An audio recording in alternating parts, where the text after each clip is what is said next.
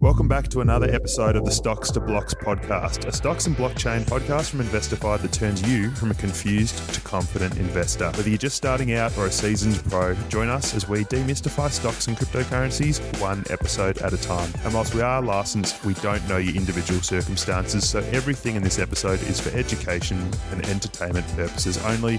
And with that, let's get stuck into it. I'm Anthony, and I'm joined by my co hosts, Zach and Richard. Boys, happy Sunday. How are we? Yeah, good morning, fellas. How are we? Good morning. Fantastic. Very Yeah. cold. It's freezing. It is. We've got the heater going though, so we're all right. Snow, snowing up in the mountains. That's Is it? why. Yeah, yeah, should, should get up there. yeah. We should. we did last year. I didn't. You did. You guys did. That was great fun. I want to have to look after the show back here. I don't know if you did, but that's right. Uh, Play on, play on. today we're here to talk about investing strategies in a bear market. So before we get stuck into it, Zach, do you want to just give us a bit of an, a rundown of what is a bear market and you know how, how market cycles work and what triggers yeah a bear market off the back of that? Yeah, just turn on your phone and look at the most recent 10 news articles. That's a bear's, bear market right there. It's the media, isn't it? the media, yeah. So, yeah, we've seen banking collapses. We've seen, you know, interest rates. We've seen everything this bull run, all the collapses of different exchanges. That is typically what happens in a bear market. So, a bear market typically goes for around about 10 months. So, when we're looking 10 months to about a year, so that's from the top of the bull run, the previous bull run, which was back in 2021, down, and the, the new lows are usually printed at about 12 months, 10 to 12 months from there on average. And who works out, like you say, it usually goes for 12 months, but like who works that out? Well, this is just looking at Factored in? yeah, this is just looking at the averages over the last three cycles. It's usually taken around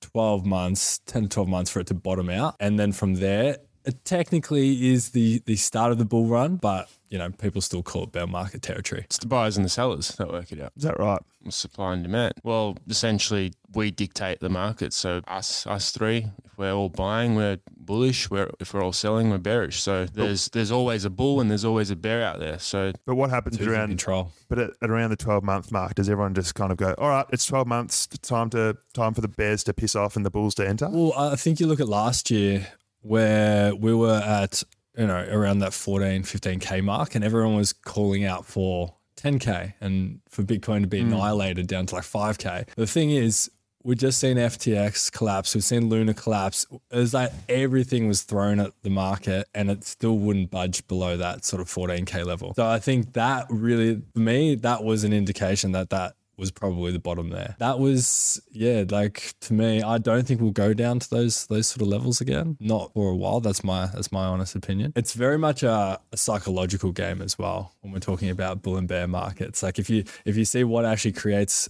a bear mar- a bull market, sorry, a bull market's created by hope and optimism. It's built by people believing that this is there's something to this space and that they can make money. And so that's where you start to get a lot of retail clients piling in. You get a lot of you know new institutions that haven't really thought about it before, or um, new big players entering the market. And then what happens? It reaches this point of absolute euphoria. This is where all the meme coins are popping off. This is where every man and his dog is coming into the market, and that is essentially where the market becomes quite exhausted.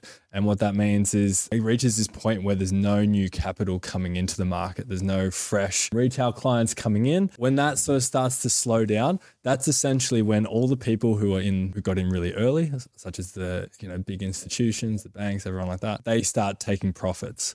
So they essentially start selling on everyone who's just entered the market, and this causes that cascade effect into the, the bear market. in the show notes. I've always wanted to say that, so it's my first time saying we'll put it in the show notes. The Wall Street cheat sheet for trading Psychology. psychology. Yeah, yeah. Yeah. That is literally all you need to, to be able to invest in this market. That's not financial advice. And there's always like a break even point, especially for institutions, not so much retailers. I guess we're just all the puppets out there, but the institutions really govern the price of, of crypto. We're talking crypto, Bitcoin here, where, you know, maybe 15,000 was a point where institutions had that break even level. And you look at, you know, websites like Glassnode where you can get into the actual fundamentals and tokenomics mm. behind all, all the setups, but mm. essentially that would have been a point where the institutions would be losing money if the price of Bitcoin would go below that mm, level. so they wouldn't do that. Like you wouldn't, they wouldn't allow for them to go into a, a big negative. Like MicroStrategy, you know, they had a level that once they broke down that point, that's when they started losing money. And it it actually worked coincidentally to, to that same point where it was Bitcoin's lows. So we did bounce back from that, you mm. know, support zone. As if you look on the charts, that would have been a great support level that I'd love to look into a bit further. Yeah. Do it. Oh, what's stopping us? Stop talking about it. What's I mean, what's really interesting is even recently you, you saw all this FUD came out come out around all the like SEC banning crypto and causing havoc with the regulations. And then literally a week later you get some of the biggest institutions in the world filing for an ETF. Yeah. It just goes like a Bitcoin ETF, sorry. And it makes you think, was it all dumped on purpose? Because that, that drove the price down to 24K, right? And then all of a sudden, the biggest banks in the US, the same county where they'll just, you know, smashing Bitcoin to pieces and, and, and crypto. And I've seen plenty. Sorry, just on that, I've seen plenty of videos and opinions of people saying that like all this, there was all this FUD and like comms coming out from like BlackRock, for example, in the last few years, saying like eh, so anti-Bitcoin, so anti-crypto. yeah, yeah. And are you saying that's possibly to drive the price down? And then when it is, then let's apply for a spot ETF. Yeah. so we can help Well, Yeah, bring yeah. on retail How, how does the investors. stance change so quickly? In, Yeah. in so Literally in a little week, the whole sentiment's changed. We've gone from this crypto's coming to an end in the US to all of a sudden it's just lit back up with all these institutions now filing for ETFs. It's I, I think they would have had all their longs loaded up at 24k, bang, they would have made absolute bank out of you know a call like that. The fact that our thought leaders, you know, Jerome Powell going out there and saying amazing things about Bitcoin itself, you know, how it's a security and all that stuff, Mm. like J Money. Shout out J Money. that just shows like where where it's heading. Like Yep. we've got security behind the security. yeah, yeah, yeah, yeah. It, it, it is really interesting how the sentiment has changed over in the states so quickly. So Zach, we've spoken. No, you're gonna. You Oh, I go. was, I was just going to say, like, this is a prime example of doing the opposite to what everyone else is doing. In this game, it is the minority that wins. It's the like the majority don't win at invest at investing, right? That's it's a minority game. It's the retail clients generally who are the ones left holding the bags. They're the ones getting dumped on. They're the ones finding out last, coming to the party, you know, before everyone's already had their fun. And so this is where how we can sort of get ahead in this market and it's it's by thinking contrarian way to everyone else, right? So when everyone's scared, you know, this is why I, I literally using something as simple as like a fear and greed index, like it's this and a fear and greed index is essentially runs off a range of indicators like Bitcoin indicators to determine the fear and the greed of the market. And if you this is not financial advice, but you could uh, like literally just go off that alone. So when the market is feared, this is a fantastic time to buy. When there's a lot of greed in the market, this is when you should be looking to sell. Like it's something as simple as that. I know it's a really simple strategy, but what I'm trying to highlight here is just doing the opposite to what the market's doing. That's how you can do well. and breaking it down further, it's out of 100 and you can simply just go on Google, type in fear and greed for crypto hmm. and you know currently we're at like 50 50 something. Yeah, neutral, aren't we? Neutral, yeah. Yeah. But essentially, yeah, investing as, as Zach said and do your own research is for educational purposes only, but you can invest when everyone's super fearful and, and make some money. So Zach's call outs. Uh, you can invest just based on the Wall Street treat sheet and the fear and greed index. Well, That's how it's, Zach a, trades. We're going with that. it's a couple uh, like investing tools that you can use to to help find like people often wonder like is now a good time to enter and everything in your belly will tell you that it's I use belly over the stomach everything uh, in your tummy He's got a tummy ache. you have little butterflies when you go to press the buy button Ro- roller coaster rider. follow, follow the butterflies. But we've been here before. Like, I know it feels like crypto's a bit of a cancer right now. This happens every single time. You know, exchanges collapse, governments try to take it down, blah, blah, all happens. Like, it's on a bigger scale before. It's really under the microscope because there's a lot more people, a lot more involvement, but it's it's the same thing. Great. We're probably digressing a bit away from the point of the episode, so let's Yeah. just get back on track. Yep. We've spoken about what to look out for in a bear, uh, sorry, in a bull market. What are the kind of you know, euphoria, hope, optimism, all of that? What are some things that we look out for in a bear market? Because that's obviously what we want to get to. Zach, what are some strategies that we should adopt in a bear market? Well, this is more of a mindset, but this is acting like you're and treating your portfolio like you're a venture capitalist or like a VC. So you have this pool of capital and you're trying to deploy that pool of capital into companies or projects or you know cryptocurrencies in the hope that you will be able to increase that amount of capital that you do have. Okay, so it's quite quite simple, right? If we're coming into a market thinking that we can have 50 different cryptocurrencies, oh, this is not just for crypto, this is, you know, all your different investment assets, right? If you've got 50 assets that you're invested in, can you actually keep on top of all those projects? Do you know what they do? Do you know what's happening internally? Do you know what their roadmap is? Do you know if they're delivering on their roadmap? Do you know if there's any scandals happening at the moment? To be able to keep across and to be able to effectively stay across what's happening with all these assets is, is very unlikely. So what that means for you, if the scandal breaks out, are you keeping on top of it? Like, how are you, are you, you're finding out most likely after everyone else has already found out because you're trying to, you know, look after 50 projects. So it means that you're a lot slower to act. It means you're, you're potentially, your bags are going to cop a, a bit more of a beating when things are bad, but it also means that you can't effectively take profits either. Because how can you have a profit strategy and be able to execute that for 50 different assets, right? So being able to, I think you need to be honest with yourself and go, how much can time, first of all, can I allocate to this? How much time do I want to spend each day? How much time do I need to be able to execute effectively on these sort of projects? Because if, if you can't do it for 50 projects, don't take on 50 projects. If you can't do it for 20, don't do it for 20. If you can only manage five or, you know, 10 or three, whatever that is, you need to work that out because otherwise you're going to, you, you're not going to be able to maximize your opportunities in the market. Anthony, we spoke about this and even in the ETF podcast, how, you know, being too diversified is not is not a good strategy. Mm. Like essentially having a good bundle of, of assets that you can actively track is probably super important. Being diversified across different asset classes, you know, having a having a little bundle in crypto, having a little bundle in um, stocks, American, Australian. If you have too many bundles, how are you as as, as a fund manager going to manage mm. all of them correctly? You're obviously mm. going to lose out. Even if you've got some positions hedging, you know, one's going long, one's going short. You need to be actively managing all that, and if you're not, then you're not doing it the right way. Yeah, it's the like dimin- law of diminishing returns, isn't it? Yeah, a venture like capital firm that they would have multiple investors looking over this as mm. well. You got to remember, oh, we're talking about you being a VC. This is you're a one man band as well, right? You know, it's likely you don't have a team looking over all your portfolio. Time management, isn't it? if you do, hey, that's pretty cool. All right. Yeah. uh, but it's likely that you probably don't. So this is why it's really important to surround yourself with a community of people as well, because mm. you're only one person. You can only you know keep your eyes on the market for a certain number of hours a day. But if you've got a set, if you've got a heap of people around you who are constantly feeding you updates and insights and, and allowing you to keep on top of things, hey, that's that's where you need to be during a bear market as well. Shameless plug to Investorfied. I love it.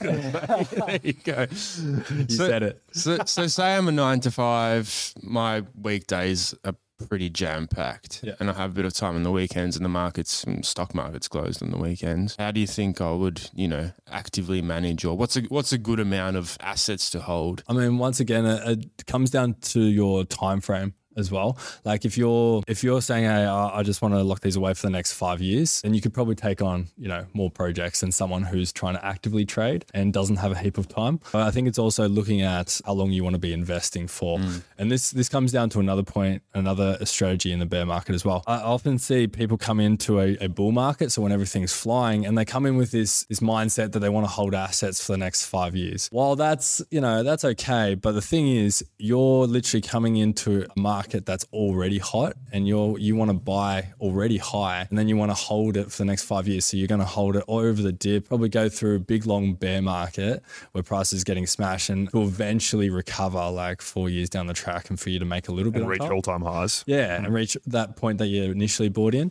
And so I think just like really changing your mindset around the time frame that you want to hold assets, especially in crypto, and, and sort of adjusting that based on where you're coming in on the cycle. So if you're buying, if you're buying over the last couple years, then it would make sense to have a four year plan. All right, Zach. So I know we've spoken about dollar cost averaging in previous episodes a bit, but obviously I assume that's a very important investing strategy for a bear market. Yeah, and while we'll go into it, I know we we're bang on about dollar cost averaging, but it's proven strategy that works in bear markets. Best way to buy because we don't know, especially if you're if you don't know how to use technical analysis or you just want an automated way of getting into the market, you can't beat dollar cost averaging. This is where you're buying periodically with the same amount, you know, into a cryptocurrency or an asset that you've done research on and you back.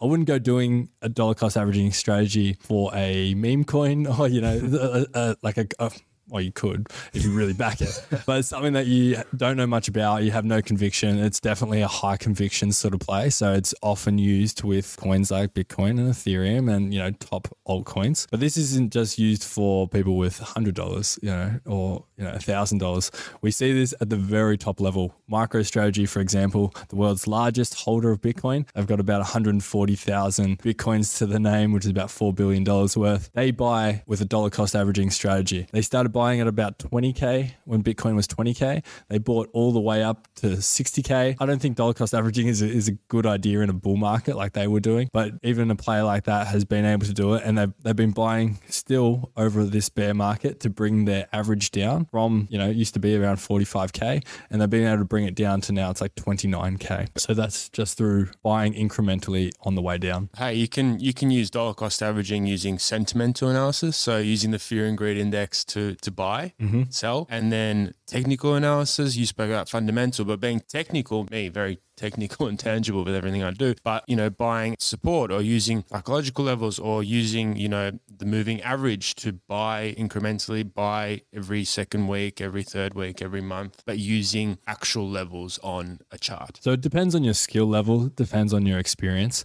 depends on the time you have to allocate to buying. You might want something that's automatic, that's set and forget. That's where dollar cost averaging comes in. You might be someone who wants to wait until, you know, like Rich said, come down to key whole numbers. You know, when Bitcoin hits 25K, when Bitcoin hits 20K, you're buying in there. So yeah, there's different levels based on different experiences. If you do want to go for a route with using technical analysis and even whole numbers, you're probably going to get some better entries than what you would with an automatic process. Look, it really takes that guesswork out of it, just doing automatic buys as well. And another thing you speak about, I don't know if this is your quote, but you say where the story goes, the money Yeah, flows. quote. It is your quote. Yeah, yeah. That's it. Talk to us about that. Uh, yeah, so there's at any one time in the market, there's generally a story that's going on. Uh, sometimes it's not super obvious, it's not super surface level. Sometimes it's a bit more granular, going into like a certain technology within crypto. So it might be, for example, derivative exchanges or might be liquid staking for Ethereum. But a lot of the time, these things can be very surface level such as AI, right? When we saw Chat GPT come through and rock the world, we saw an explosion of AI coins in crypto, right? So what tends to happen is wherever the story goes, the money or the that narrative is playing out. It's kind of like a moth to a flame, right? It's it's this flame that's lit in the market, and you get all these moths flying towards it, and because that's where what's interesting, that's where the story's going, and so this is where the money moves, especially in a bear market when there's not that much new capital coming in, there's not that many new investors coming into the market, and so it's generally like this pool of capital that kind of just like shifts around the market to whatever's sort of trending at the time. This is why we saw it recently move into memes. You know, we've seen it earlier this year go into AI, layer, uh, layer twos, and it's kind of just moved ZK rollups. It's kind of moving into now. And so, yeah, you can keep your finger on the pulse, or you can sort of, if you if you're hearing about a sector that's blowing up, it's generally too late because it's you know the people who are making money have already been in there. They preempted this sector to blow up. So you got to be, you got to like use your noggin a little bit and, and sort of the trends that are happening before other people can see it. That's how you make the big money. not saying you can't make money coming in later, um, but that's what if you want to make the the most and the, get the most juice out of the squeeze, it's picking it before anyone else. staying active. I think that's the most important Yeah. thing. Is just reading the news. Like you, you know, AI might pop up. Like referencing the stock market, for instance, Nvidia.